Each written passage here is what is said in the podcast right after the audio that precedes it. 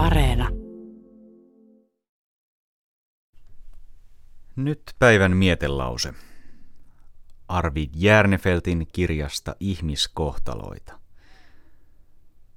Siinä hän pohtii isänmaata, uskontoa, yhteiskuntaa, köyhyyttä, rikkautta ja ystävyyttä, joka tällä viikolla on ollut mietelauseiden teema.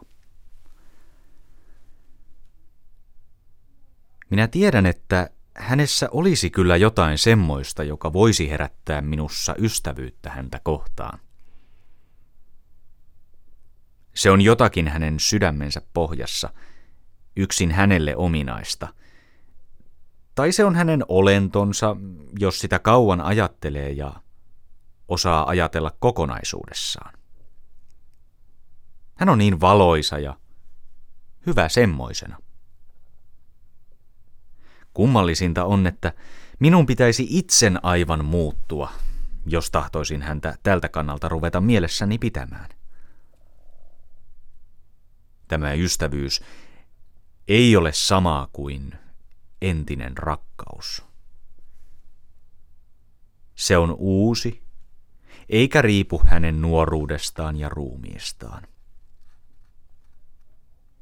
Minun pitäisi olla silloin olla se toinen, se, jota ei enää ole.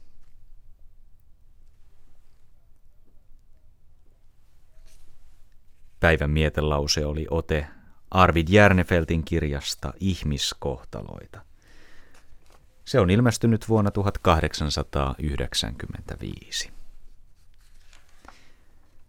Kohta kellonlyöntien ja puolen päivän uutisten jälkeen Tiedeykkösessä muistellaan Liise Meitneria, tieteentekijää, joka keksi fission, mikä johti atomipommin rakentamiseen.